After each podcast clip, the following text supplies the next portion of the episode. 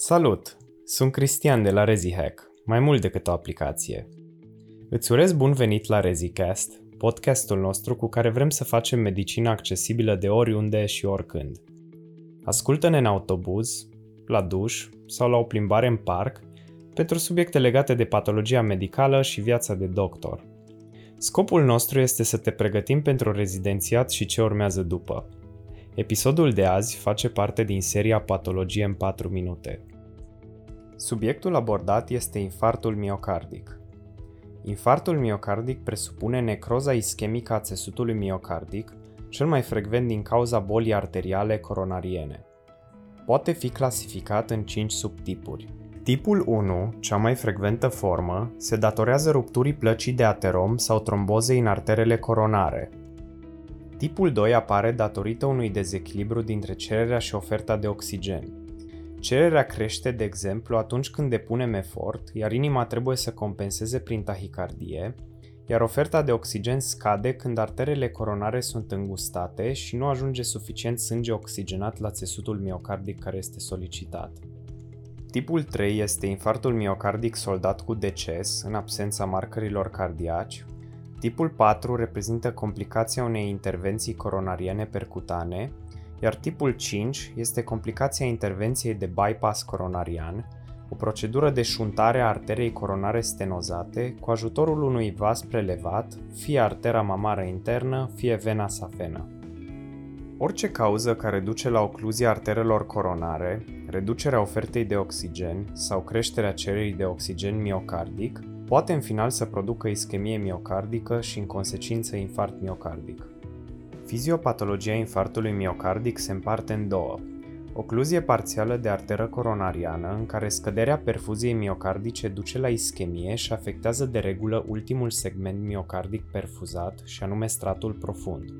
Acest fenomen poartă denumirea de infarct subendocardic sau infarct miocardic fără supradenivelare de segmente S T, prescurtat N S T E M I. În caz de ocluzie completă de arteră coronariană, se produce rapid necroza ischemică cu moartea miocitelor, afectând întregul miocard. Fenomenul poartă denumirea de infarct transmural sau infarct miocardic cu supradenivelare de segmente S T, prescurtat S T E M I. Manifestarea clasică este durerea acută retrosternală, cu caracter de apăsare, greutate sau strângere, care iradiază în brațul stâng, gât, mandibulă sau epigastru. Nu este exclus ca durerea să iradieze pe partea dreaptă în prezentările atipice. Ameliorarea simptomelor după administrare de nitrați nu mai reprezintă un criteriu de diagnostic pentru ischemia miocardică.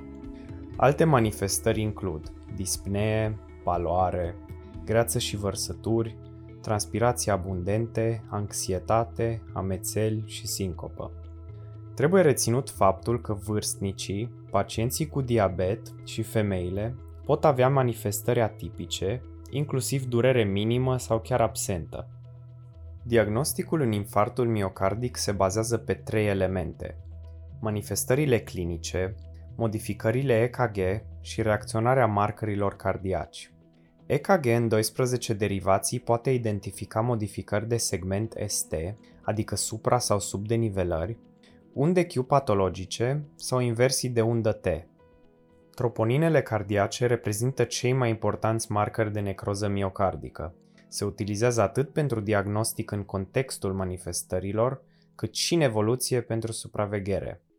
Coronarografia tranșează diagnosticul prin identificarea arterei coronare ocluzate și gradul stenozei. Se mai poate efectua ecocardiografia transtoracică, unde pot apărea anomalii de cinetică segmentară a ventriculilor sau chiar complicații ale infarctului miocardic, precum rupturi de mușchi papilari, anevrisme, regurgitări și chiar ruptură de perete ventricular. Când vine vorba de tratament, orice pacient cu supradenivelare de segmente S T pe E K G trebuie evaluat pentru revascularizare de urgență. Revascularizarea se face prin intervenție coronariană percutană sau P C I, care presupune introducerea unui fir ghid până în coronare, identificarea vasului afectat, aspirarea trombului, dilatarea cu balon dacă e cazul și montarea unui stent pentru a menține calibrul coronarian normal. Pacientul trebuie monitorizat continuu cu ajutorul E K G și măsurarea seriată a troponinelor. Se administrează imediat dublă terapie antiagregantă cu aspirină și prasugrel, ticagrelor sau clopidogrel și se face anticoagularea cu heparină fracționată sau nefracționată. Ca și tratament adjuvant, se administrează nitroglicerină sublingual sau I V, morfină I V în caz de durere severă, beta-blocante pentru scăderea efortului cardiac, statine în doză mare pentru stabilizarea plăcii de aterom și oxigen în caz de cianoză, dispnee severă sau scăderea saturației oxigenului sub nouăzeci la sută. Mnemotehnica pentru tratamentul de bază este MONA: morfină, oxigen, nitroglicerină și aspirină.